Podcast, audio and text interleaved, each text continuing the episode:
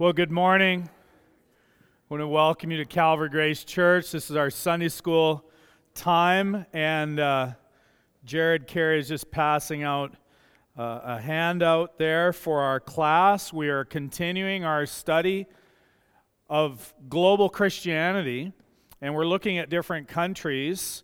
And this morning, I want us to consider uh, a country that is in the news right now that we're all tracking with, and it's, it's the country of Russia. And we'll actually also talk a little bit about Ukraine.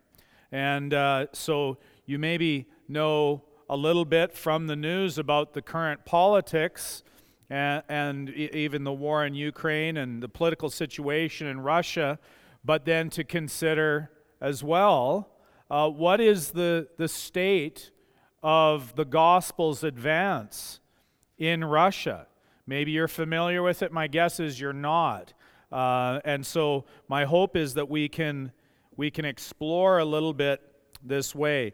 Um, I'm going to read a text of scripture and then we're going to pray. I want you to turn your Bibles to Revelation chapter 12. Revelation chapter 12. And I'm going to pick up, we're, we're going to read just the first the first six verses of Revelation chapter 12. And a great sign appeared in heaven a woman clothed with the sun, with the moon under her feet, and on her head a crown of 12 stars. She was pregnant and was crying out in birth pains and the agony of giving birth. And another sign appeared in heaven Behold, a great red dragon with seven heads and ten horns, and on his heads seven diadems. His tail swept down a third of the stars of heaven and cast them to earth. And the dragon stood before the woman who was about to give birth, so that when she bore her child, he might devour it. She gave birth to a male child, one who is to rule all the nations with a rod of iron. But her child was caught up to God and to his throne. And the woman fled into the wilderness where she has a place prepared by God in which she is to be nourished for 1,260 days. Well, uh, as we see in the book of Revelation, doesn't matter what your interpretations are of the book of Revelation, there is this repeated emphasis on the clash between the forces of Satan against Christ and his church, his bride, his people.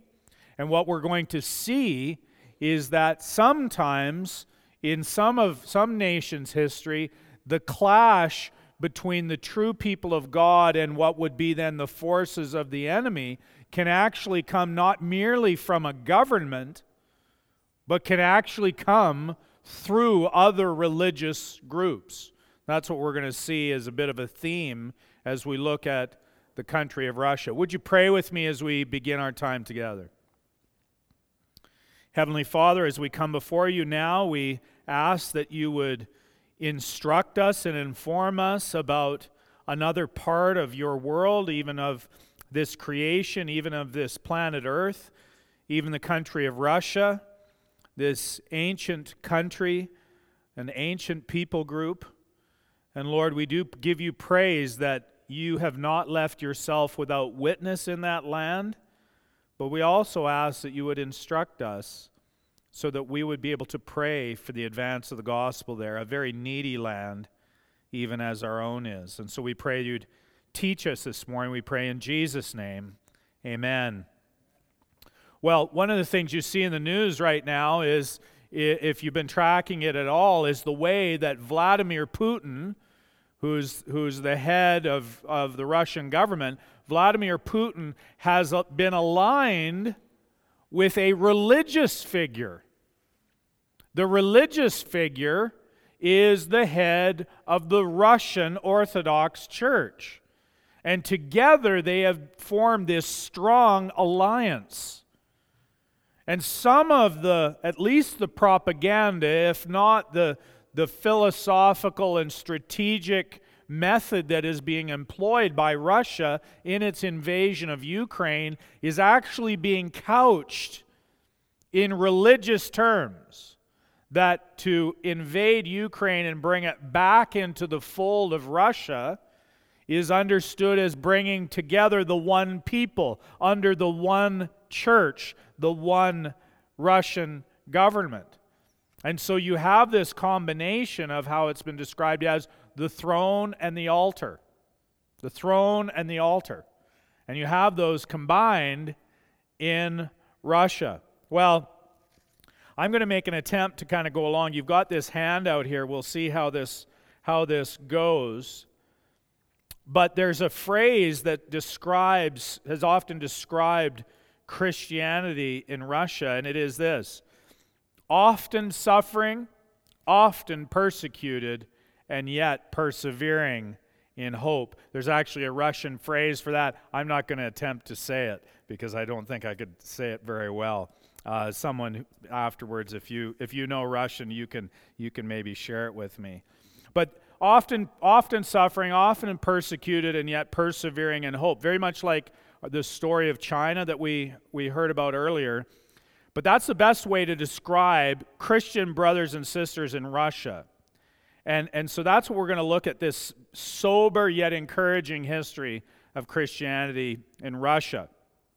Now, no one knows for sure when Christianity first came to the Slavic Rus people that make up the language block of what we now know as Russia and the Russian speaking world. Uh, Orthodox Christians in Ukraine, they claim that the Apostle Andrew brought Christianity to Ukraine in the 50s or 60s AD. So, you know, time of the Apostle Paul. So that's their claim. However, that's doubtful. What we do know is that there's, there's little evidence of any settled Christian churches in the Russian speaking world prior to, prior to about 800 AD. So, you know, 800 years. You just don't really have any churches. So it's you can say that Andrew went up there, maybe he did, maybe he didn't, but there weren't any established churches there. So during this time, for the first eight, 900 years in these, in, in these uh, what we would understand as, as as these Russian areas, these Eastern Slavic peoples. They, they lived in Western Russia, in Ukraine, and in Belarus. And I'm going to just assume that you know some of that geography because it's basically been on our TVs every night. Um, if you watch television, maybe you don't. I don't. I don't know. Maybe that. Maybe you don't. These folks were very primitive in the sense that they didn't have a written language. They were semi nomadic, they just kind of travel around, they do slash and burn agriculture. But their settled and recorded history doesn't really start until about 850 AD. So just place this in context. Context. So 850 AD. Uh, even in you think about Canada. When did Leif Erikson come to Newfoundland? Anybody know the date? Earlier than that. 1000 AD. 1000 AD, before Columbus. This is our Canadian history. The Vikings came, the Vikings came 1000 AD, came to Newfoundland. And so, and you can go to Newfoundland and you can go to the archaeological site, and the Vikings were there. Um, you know, it's been said, how did Columbus know where to go? He had a map. Somebody else had been there before him, which, you know, but, but that sets it in context. So it's, so it's it's quite late. So 850 and and it's the region around modern day Kiev or Kiev in the Ukraine. So in, so we're already like it's very relevant when thinking about these origins. So in 859 AD, there was a book known as the Primary Chronicle. And this documented the history of the kingdom of Kiev. Now, most people view this then as the start of the Russian people as a defined and settled society.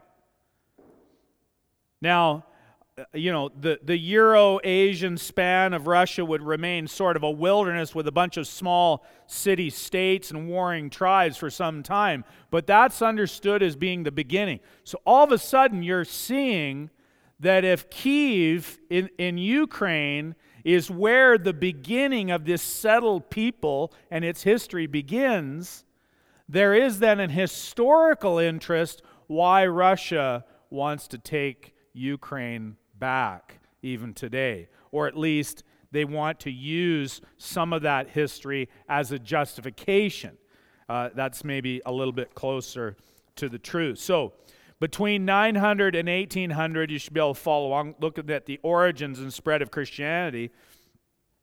In the late 900s, the city of Kiev had become the, the center of this small but growing Russian kingdom.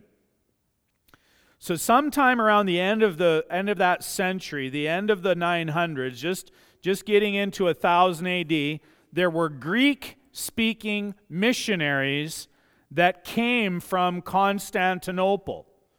So Constantinople, modern day Istanbul, Turkey, right? You know that that key port city, the this the hub of what was known as the Byzantine Empire. Uh, these Greek speaking missionaries, they made their way to Kiev.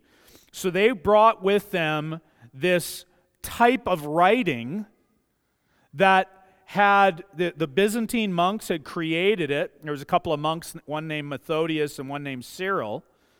And they created a new alphabet. It had the 24 letters of the Greek alphabet, and then it had 19 new letters to represent the unique sounds that were in the Slavic languages. And so, after that, putting all that together, these missionaries, and in particular Cyril, came this, this revised version of the Russian language with its alphabet, and that's why it's called Cyrillic. So, when you see Russian letters, they're always in Cyrillic, but it's named after this missionary named Cyril. So, there you learned something today. Uh, when these missionaries, with their Cyrillic script, they came to Kiev, they found a pagan people. It was a pagan people. They worshiped various nature gods. Um, they worshiped the sun god Perun. Uh, they were characterized by violence, by immorality, and just general ignorance. Now, there was a supposed Christian convert, uh, and her name was Queen Olga. Eh, yeah, Olga. Um, just it, it, elicits thoughts of what this gal might be like. Uh, but she was she was Norse. She was from a northern kingdom. Uh, you know, basically a Viking kingdom. We, I would I would say she was the Nordic wife of King Sviatoslav. Sviatoslav. I got to really work on my Russian pronunciation. He was the king in Kiev, not, not up in Moscow. This is in Kiev. Now, she was, by all accounts, a very ruthless and terrible person. Uh, she might have claimed to be a Christian, and that's she's understood as being a Christian, but it certainly there was little fruit of regeneration in her life. After the death of her husband, as regent for her young son Vladimir, she deceived, she murdered, she carried out genocide, trying to secure the throne for him. So cutthroat, ruthless. But as a result, it's not surprising that her professed Christianity had little impact among her people, or even on Vladimir, who was her favorite son. And, and this Vladimir, he was a thorough pagan. He offered sacrifices to Russian gods. He mocked his mother's faith, whatever faith it was. His favorite hobbies were war and immorality. Uh, he had five wives, he had dozens of concubines. He seemed an unlikely person to be the man who would bring Christianity to settle in Russia. But soon after Vladimir became king of Kiev, he decided that his people needed a new, modern religion to replace the disorganized paganism that reigned over his kingdom.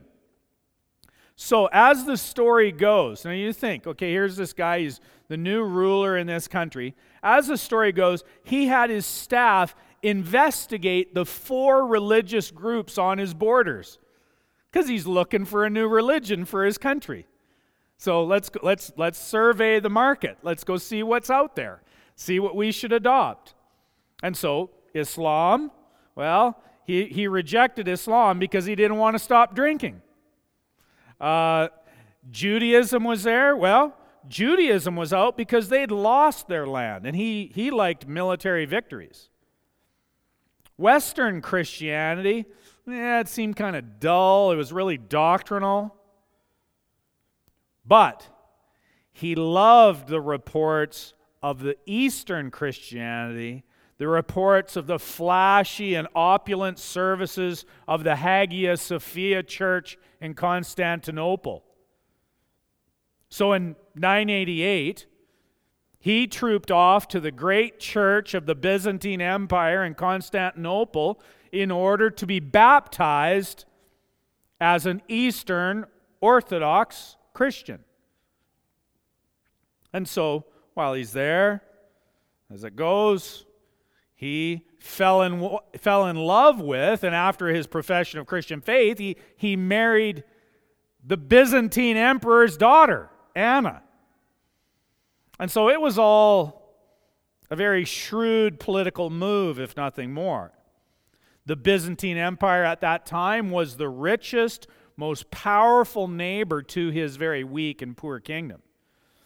Now, at, since he'd been baptized in the Orthodox Church, well, now he had a common religion with them. He had a Byzantine wife and yet, you know, as we see, possibly, as, as sometimes happen, God uses even apparently bad motives to do some amazing good. Because on his return, Vladimir ordered, well, this, some of this is good, some of it is bad, but Vladimir ordered the entire population of Kiev to assemble at the river outside the city to be baptized. And if you weren't baptized, you're going to be an enemy of the state. Now, this kind of forced allegiance, of course, it utterly distorts the center of Christianity. I'm just going to throw it out there. There's lots of us are talking, there's kind of lots of hubbub, people talking about this idea of theonomy and different things, church and state. You've got to really weigh out what are the options when you think about these things. And this is, this is one of the options. You just have, okay, we're going to force everybody to be baptized but it distorts the center. It distorts heartfelt personal, rep- personal repentance and faith. Now, in one sense, all of the sorry and worldly history of the Russian Orthodox Church can be traced back to this fundamental error of Vladimir. And yet, Vladimir himself, he, he seemed to have been deeply impacted by the new religion that he'd taken on and, and he violently foisted it on his subjects, but, but he seems to have been affected by it. You know, as he continued to learn about Christianity, something happened to him, especially during the year following his return to Kiev. One historian observed, quote, as for Vladimir himself, his lifestyle was clearly affected. When he married Anna, he put away his five former wives and all of his concubines. Way to go, buddy. Um, not only did he build churches, he also destroyed idols. He abolished the death penalty. He protected the poor. He established schools. And he managed to live in peace with the neighboring nations around him for the rest of his life. And on his deathbed, he gave all of his remaining possessions to the poor. Unquote. So that's a remarkable change for a man who, prior to his professed conversion, was roundly described as a brutal, violent, warlike, and grossly immoral pagan man. Was Vladimir genuinely converted to Christ? Well, we can't really know but his, the historians all disagree. But, but they all agree that in the year following his profession of Christian faith, Vladimir of Kiev underwent one of the most remarkable moral, moral reformations for any monarch in history. So, so things changed with this guy. Now, whatever his sincerity or good intentions, the first act of his newly claimed faith, that namely the forced conversion of the whole population of Kiev, that set the stage for a bitter future. So it's really key to think about this. From that day onward, Christianity in Russia was seen as both a civic duty and a way to gain the favor of the king and others in power. So you want to get ahead in society, you, you've got to be a Christian. You, you want to do your civic duty, you must be a Christian. It's at least a Russian Orthodox one. Not surprisingly, then, the church became, for many unbelievers, it became a way to get power and influence, not salvation. They don't believe in Jesus, they don't really care about Jesus, but the way forward in society is through the church. And so, for a thousand years, that union of the church and the throne, along with the ranks of unbelievers that were brought in through infant baptism, it resulted in a state church in Russia that looked pretty much like the world and seldom looked to the scriptures for direction or, or correction. So that's what you have. So that, that, that characterized the whole thing. Now, there were reform attempts. There were reform attempts. Uh, there were efforts at biblical reform of the Russian Orthodox Church, just at time to time, but still, this union of the church leadership with the power of the state resulted that in all serious reform efforts always being put down, and not just put down by persuasion, but put down with these shocking levels of violence. So imagine that. You've got the church working with the state to oppress violently anybody that would correct the church, even sincere people within the church. So there was this group called the Old Believers in the 18th century. Uh, and there was this autocratic Russian patriarch named Nikon. He wanted to update the practice of the Russian Orthodox Church. And the result was a full blown rebellion. And those who broke away became known as the Old rite believers. Now, it's interesting, these old rite believers, of course, they're resistant to these new changes brought in by, by uh, Nikon. These old rite believers, many of them fled Russia and they settled in the Pacific Northwest of the U.S. Of course, Alaska used to belong to Russia, right? And you can kind of go down the coast from Alaska all the way down through the coast of BC, all the way down into the Pacific Northwest, so that even in Portland, place like Portland, Oregon, there are churches with onion shaped domes there from these old rite Russian folks. They, they resisted these things because they, were, they end up being persecuted because the, the established church was moving in a different direction. If you didn't like it, you wanted to stick to the old ways, too bad. Then we're going to actually wipe you out or chase you out. And a lot of these folks were chased out. And so then these guys, a lot of these folks are, they've maybe been described kind of like a Russian version of the Amish, or, or maybe like some of the older Mennonites or, or some of the Hutterite, Hutterite colonies, that kind of thing. Now, um, there's these different groups. Uh, the uh, Strigol, Strigolniki in the 1400s, or the non possessors in the 1500s, or the old rite believers in the 1700s, or even evangelical Christians today. Vigorous persecution of dissenters and reformers has been a way of life for the Russian Orthodox Church. Except for a few noted monarchs, for example, ironically, Catherine the Great she tried to enforce religious tolerance during her reign. You know, let the, let the Protestants flourish.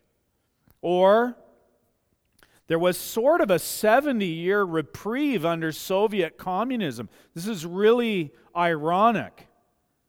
that under communism, the Russian Orthodox Church didn't have as much power.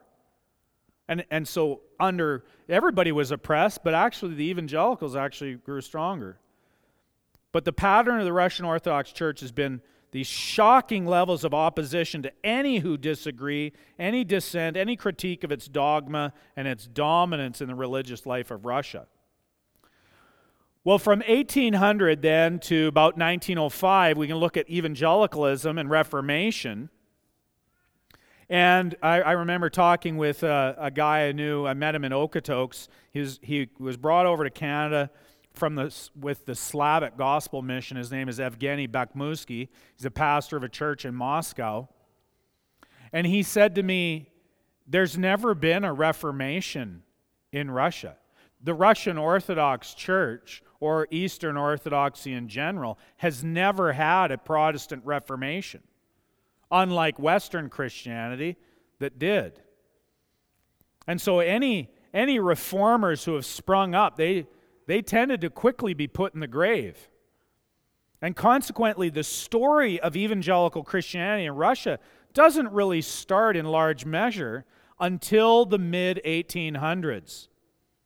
As God would have it, he finally invaded Russia with the biblical gospel, and it was on three fronts at the same time.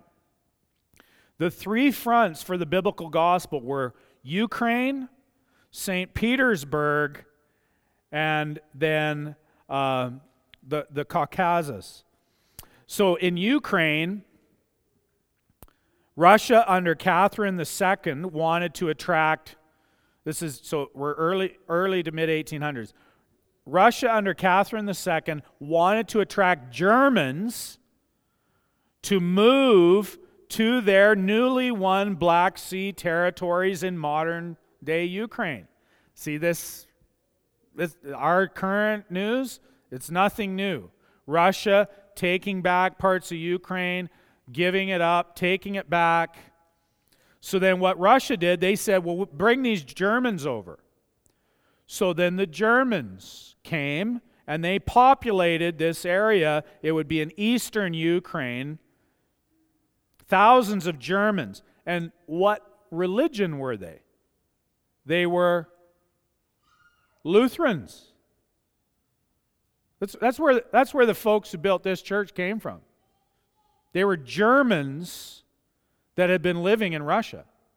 Or some of you, I know, if you have your Mennonite background, then the thought that you might be a have be a German Mennonite background, but coming from Russia, coming from eastern Ukraine. Well, it was those folks, it was Lutherans and Mennonites that went to this area. By 1815, there were 58 German villages in Ukraine.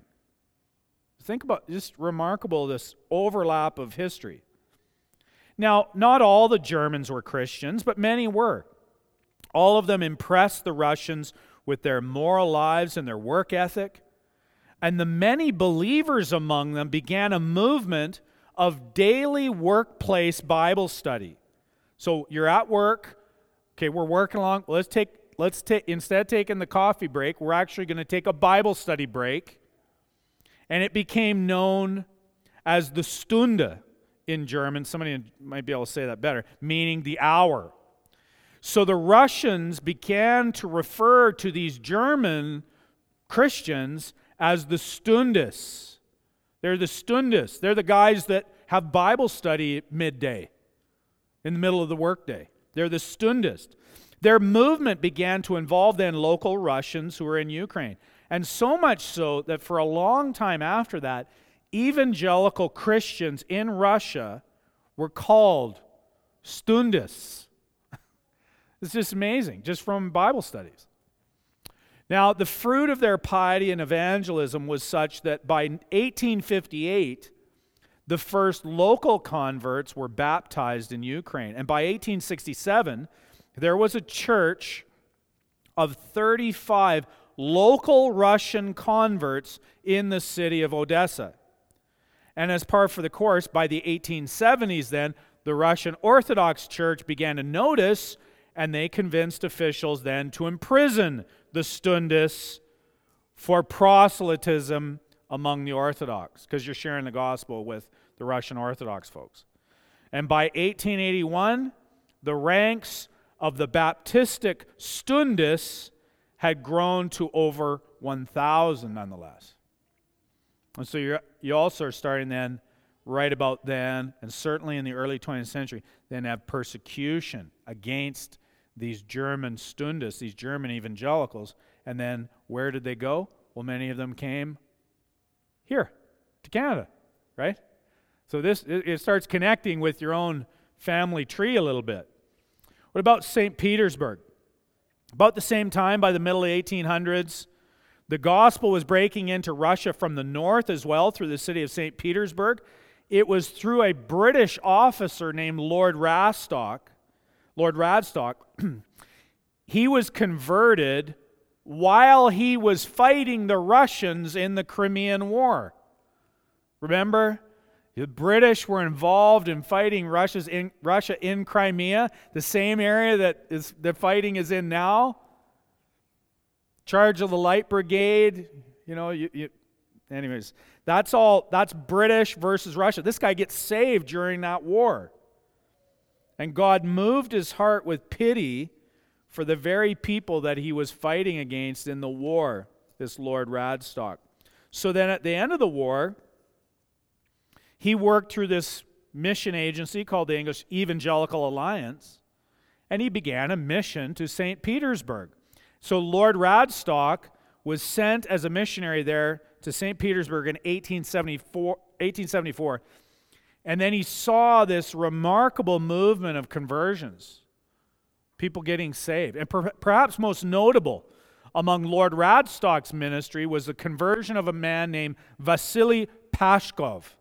Vasily Pashkov in 1874. Vasily happened to be the sixth most wealthy man in Russia. This guy's rich. He owned several major factories. And after Pashkov's conversion, he began then this society for promoting spiritual and moral reading, it was called, in 1876. It was basically the first evangelical publishing house. Andy and I, just before the class, were just talking about Christian publishing in China. Here's, a, here's evangelical publishing in Russia. And so over the next eight years, they translated and published 200 books. So there's Pilgrim's Progress in Russian, the sermons of Charles Spurgeon in Russian, and then numerous hymnals. So the kind of stuff you would you'd like to see. Now, unfortunately, in his zeal for rapid evangelism, Pashkov encouraged the churches they founded to avoid taking stands on complex doctrinal issues like the order of salvation or church government or baptism. And so these churches, they kind of held to a kind of a gospel only Christianity, sort of an antinomianism, but gospel only. And they became known as just simply evangelicals or Pashkovites. They would, in years to come, become a hindrance to those who actually wanted a little bit more of a doctrinally robust Russian church. And I'll just add to this. Um, a, number of years ago, some of you might remember, we sent Jeff Jones, who now is the pastor out at Cochrane, we, our church sent Jeff Jones to Stavropol in southern Russia as part of the Slavic Gospel Association. And so we were actually involved in missions to Russia. But one of the things that happened after that mission trip was that there became this conflict with the Russian churches, and they, some of them didn't like the teaching that was coming from Canada and the US because it was too, it, was too focused or, or highlighted, not too focused, but highlighted the sovereignty of God and salvation. And that was that run against some of their teaching that I think was an error. And and the result was you, you actually see some of the, the remnants of this Pashkovite uh, stuff in the churches over there, and they actually need some doctrinal help, but they're resistant to taking it. So, so you know, what's old is new again. Um, despite its wealth and influence, the Russian Orthodox Church made persecuting Vasily Pashkov and his followers one of their main goals. So in 1884, Pashkov was finally expelled from Russia by Tsar Alexander III, and he died some years later in Europe. So this is a common thing. You run up against Russian Orthodox Church, eventually they're going to get you either kill you or put you out of the country. The Caucasus, then, uh, at the same time, there's this more Baptistic group that was like the Stundas, and they became then the point of gospel advance in the south. So, so in the eastern Black Sea, you're familiar now with the Black Sea because you're seeing it on your TV every night, kind of the southern sea that borders Ukraine. Well, then on the eastern end of that sea, there was actually an, uh, an Iranian missionary, a missionary from Iran named Kasha Yagub. And his Russian name was Yakov Delyakov. But this guy, think of this. This guy finished studies at Moody Bible Institute campus in Tehran, Iran. It's hard to imagine. Iran was a much different nation in the late 1800s prior to the Islamic Revolution of 1878 or of 1978, uh, sorry. Like uh, you can't imagine to be a Christian in Iran today is an extremely difficult proposition. But there was a time in the late 1800s when they had a Moody Bible Institute campus there. So you've got this missionary from Moody Bible Institute, this Yaakov, and he he was he was traveling around the Molokan people in in the eastern, you know, east of the Black Sea, preaching the gospel. He would go from train station to train station, preaching the gospel. Then August 20th, 1867, a local Russian man named Nikita Voronin heard him preach, and was converted. And so that so Voronin was baptized then by a German Baptist pastor in what is now Tbilisi in Georgia, not Georgia, the state of Georgia down in the southeastern U.S., but Georgia, the country. You, you got to work on your geography. Georgia, the country. And this guy joined the local church. And Russian Baptists, which my acquaintance Evgeny Bakhmutsky is a part of, Russian Baptists, they note that date, August 20th, 1867, as the beginning of the Russian Baptist Church. Now, the decades, excuse me, the decades that followed saw a steady spread of the gospel. So you got stuff in the north, you got things in the west, you got stuff in the south. Well, then all these groups, they start to converge together and they, they, they join together and they start referring to themselves as the brethren. Now, some were more strict Baptists, others were rather undefined evangelicals. But as God would have it, the pattern of Russian history continued. And a decade or so of peace and growth gave way to suffering and persecution. Again, at the hands of a Russian Orthodox official, Konstantin Pobedonetsev. Sound it out. My Russian is not great. Uh, he convinced Tsar Alexander to begin a wholesale pogrom against the evangelicals or the brethren. The Baptists and the Stundists were outlawed in 1882. Any church owned property was confiscated the leaders were expelled from Russia, just like Vasily Pashkov. A second round of decrees in 1894 enabled the government to take the children of evangelicals. It permitted employment discrimination. It permitted disruption of church services, fines, beatings, and arrest. Thousands of Christians were sent to prisons and others left for Siberia and Central Asia to get away from the government in Moscow. Now, again, ironically, just like the first century, the biblical gospel, then it spread further and further throughout the Russian Empire.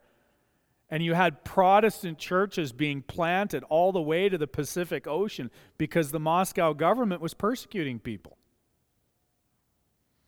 Now, from 05, 1905 to 1985, you have these cycles of freedom and persecution. So in 05, this isn't, you know, we have to keep this in mind when we think of anything going on with our government. In 1905, the wave of persecution abruptly receded, it pulled back when the new emperor, Nikolai II, put forward the edict on religious tolerance. And so overnight, you, you've got people being sent to Siberia one day, the next day, your religion's legal. It's all good. And in 1906, he decreed that groups like the, like the Russian Baptists would be formally recognized alongside the Russian Orthodox Church to, and, they, and they could perform civil functions. They could, do, uh, they could perform marriages on behalf of the government, very much like we can do today. Now, 1918 to 1928, so the time from World War I uh, prior to World War II.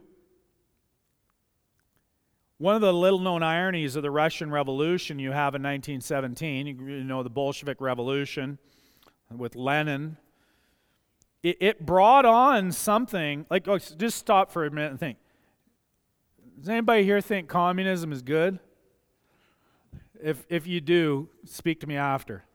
Um, communism isn't good. Russian Revolution was an awful thing. And we can be worried about all kinds of things like this. But this is what's amazing. One of the little known ironies of the Russian Revolution of 1917 is it brought on something of a golden decade of gospel preaching Protestant churches in Russia. So the culture was awful. But what happened? Well, explanations can be speculative, but what's clear is that the communist government saw the Russian Orthodox Church, with its long history of entanglement with the czars, as their great enemy. While Protestants seem to have been viewed as hmm, potential allies or at least as a smaller, less urgent threat. And, and the result was that the decade from 1918 to 1928 saw some of the greatest freedoms and the fastest growth ever known among Russian evangelicals and Baptists. And that's, friends, that's just, that's not, you can't think that up in a worldly way. Like that doesn't, it defies worldly logic. For example, around 05, the Russian Baptist Union had 162 churches with about 11,000 members, 400 preachers, 10 church buildings. But by 27, there were 4,000 Baptist churches with an estimate of 400,000 members and over a million weekly attenders.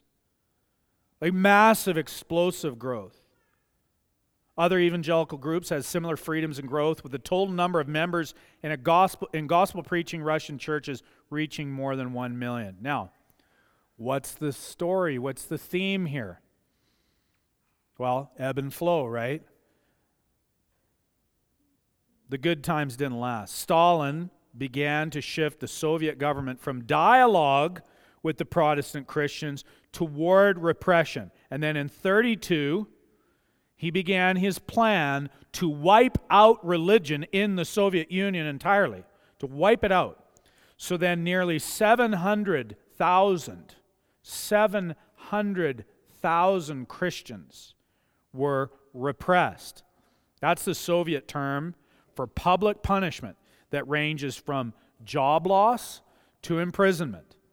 By 1939, the only Protestant church that was allowed to legally operate was Moscow Central Baptist Church, down from 7,000 legal Protestant churches that existed just a decade earlier in 1928.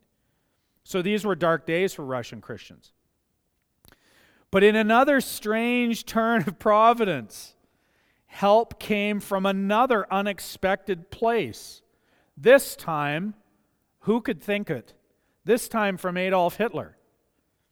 When Hitler attacked Russia in 1941, Stalin realized that defending Russia would require the help of every Russian, including the millions of devout Russian Christians.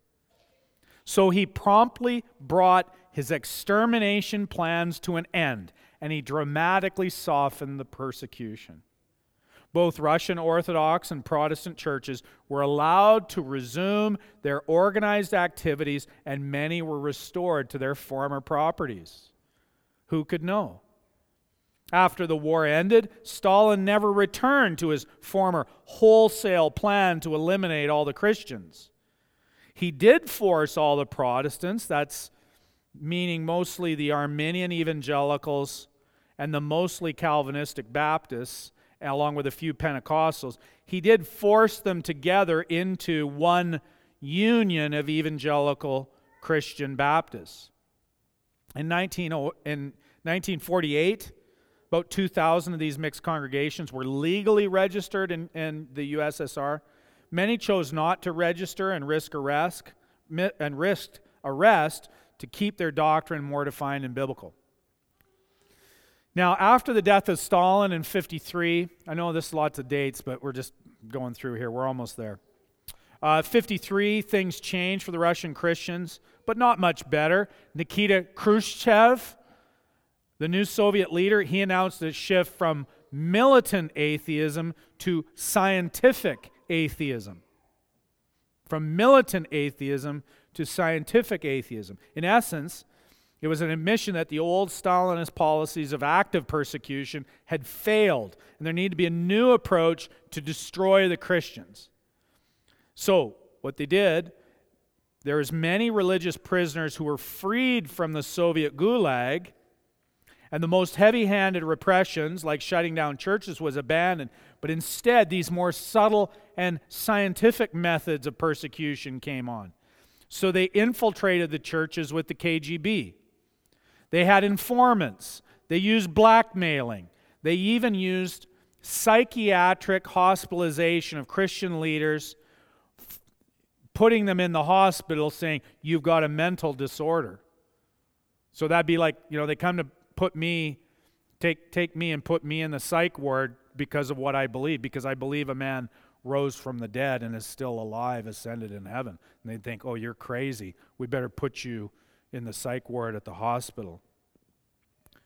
Khrushchev famously declared that the last Christians would be shown as oddities. They, would be, they'd be used as, for comic relief as oddities on TV within a decade. You know, Christians just be these weirdos you parade out for a laugh. There'd be so few of them.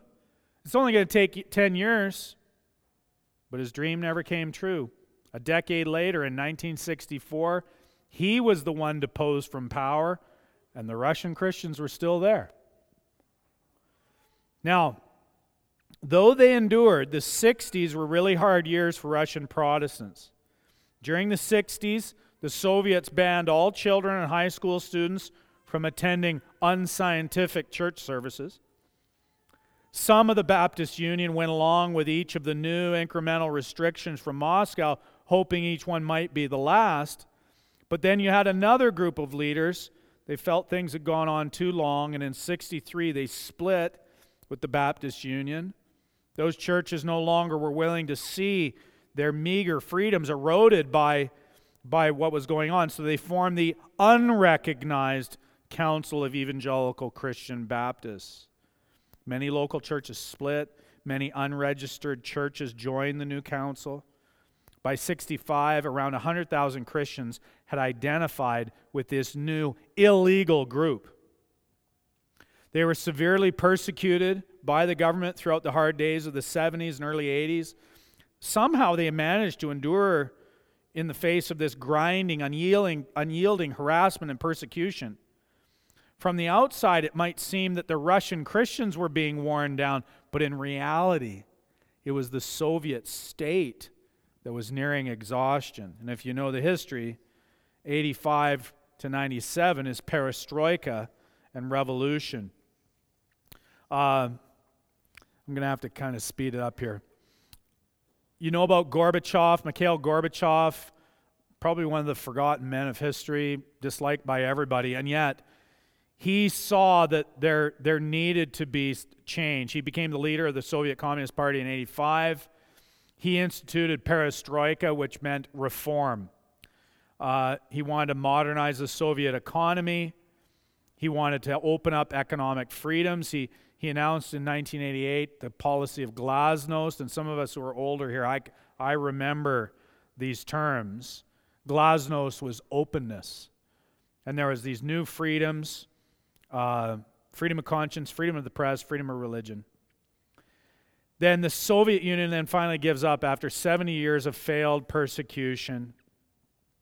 In 1988, the government of the Soviet Union held celebrations in Kiev and Moscow to mark the 1000th year of Christianity in Russia since the baptism of Vladimir back in 988. So they t- completely flipped their policy. In essence, after 70 years of failed persecution, the USSR waved the white flag of surrender to the persevering Russian Christians who had in part simply outlasted the Soviets' will to persecute them. 87 and 97, I'll just speak briefly. 87 and 97, there was, there was then huge freedom. Huge freedom for, for the Baptists. They could start private schools, they could, they could do all kinds of things. Um, it was this golden age for the Protestant church. Churches were filled, Bibles from the West were plentiful, spiritual interest was high, new churches planted. They had this season where thousands of men and women heard the gospel and responded in repentance and faith. Many of the younger church leaders who didn't grow up in Christian families, they came to faith during that decade, from 87 to 97. But from 97 to the present, the old persecutor returned. And, and who's the old persecutor? It's the Russian Orthodox Church. With the rise of Vladimir Putin, Putin made a decision to join together with the Russian Orthodox Church to try to rebuild the empire. So in 1997, a law was drafted,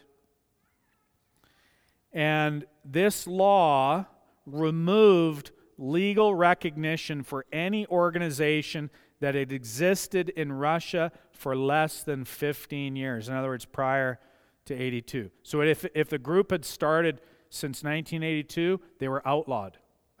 so any new denomination, new groups, they're done. This meant that all Christian groups, other than Baptist, Methodists, and some other evangelicals, could no longer exist legally in the Russian Federation. Then, three years later, an even more restrictive law on countering extremist activity. It was passed under the leadership of Putin. And one of the main purposes of the new law, again, was to allow the Russian government more easily to persecute Protestant churches under the vague standard of fighting extremism. And some of this, you know, ironically, sounds familiar even in our own context. Now, we see then this fusion of the church and state, of, of the throne and the altar, as it's been called, between Putin and the Russian Orthodox Church. Now, who's using whom, the Russian Orthodox or Putin? Depends on, depends on the day, it depends on the perspective. But this is return, and this is actually, when you look at the war in Ukraine, the Russian Orthodox Church is actually very much a part of this. Now, just some closing observations then, and I know this has been really long. The first, the first observation we've seen is that Christianization, quote unquote, is not the way that real Christianity spreads. If you're, if you're thinking, you're, you're, you've been reading about theonomy, if you think then the rapid Christianization of society is how real Christianity spreads, you have bought something uh, that's false goods. It's not the case. Patient labor for real heart conversions must be done. Merely producing the rapid impression of visible fruit, whether by the sword or by other means, may set up a nation then for terrible misunderstandings of what it means to be a Christian in years to come. It's what we talked about last Sunday in the parable of the soils, what we'll talk about this today in John 15. on the vine and the branches. So think about what's coming after. Secondly, God almost always preserves a people for himself, even in Russia, even in the midst of all this. While gospel preaching Russian churches are still, ga- are still gathered today, they're preaching the same gospel they preached before Lenin and Stalin were even born. God has preserved true gospel preaching throughout, even, even though there's been all of this stuff allied against them. Thirdly, Russian Christianity triumphed in part merely by persevering. You know, they weren't necessarily so clever or so strategic, they just kept following Jesus. And they let Jesus deal with the results, which is, a, I mean, it's a really good word for us. Fourth, opportunities don't usually last, so we have to be ready to take them. I, it's, it's just something for us all to consider. I've, I've talked about it before. We're still in such a consumer mindset. But are we taking advantage now? If you're worried about losing freedoms, religious freedom, freedom of conscience, whatever, if you're worried about that, are we taking advantage of all the freedoms we do enjoy right now to build and create and establish all of the structures to help us persevere in the future? Or are we just more like, yeah, I don't know if I like the music? Or I think the preaching's better over at the other church. Or eh, I don't like this building. You know, what is is that where we're at? At that thin level? We got to get with the program. This is the same in China. They were they knew persecution would ebb and flow. So if persecution came off, they took advantage and did stuff they couldn't do. And when the persecution came, they knew we're going to outlast it. Fifth, is encouraging a new generation of godly biblical leaders in Russia. Even if the opportunities in Russia may be more hard won today, there's still lots of reason for optimism about gospel projects in Russia. One of the foremost is the new generation of Russian church leaders that are coming on the scene. They have good theology, they're careful and faithful in evangelism, they're serious about church planting, they're serious about reforming existing Russian Baptist churches. Protestants in Russia can claim, along with all Christians, all that old hope that their prospects are as bright as the promises of God. Well, that's a whirlwind. Um, I'm relying on, on this course seminar created by Capitol Hill Baptist, so I don't want to take credit for this work. I've d- thrown in a few of my own anecdotes. Um, but I'm going to just take, I, I got no time at all, really.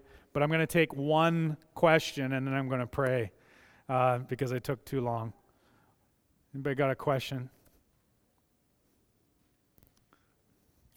Okay, I'm going to pray and you can ask me a question afterwards.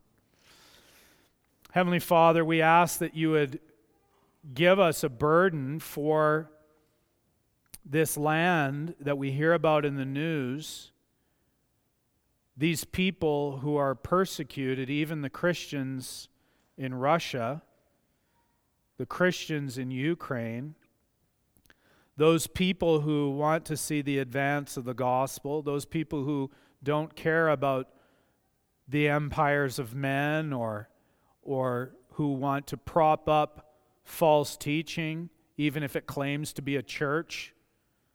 Lord, we pray that you would thwart the efforts of the Russian Orthodox Church to oppress gospel preaching churches. We pray for Pastor Evgeny Bakhmutsky at Moscow Bible Church. We pray that you would give him wisdom as he leads so many other churches by his influence. We thank you for Russian translations, not only of the Bible, but of good Christian literature. We pray that that would continue to spread. Lord, we ask that you would help us to realize that some of our own fears have been faced by Christian believers in other countries time and time again. Help us to trust that you are the one leading us onward. You will cause us to bear fruit in due time. Help us to put our faith in you and let the example of these Russian believers spur us on even this morning. We pray in Jesus' name. Amen.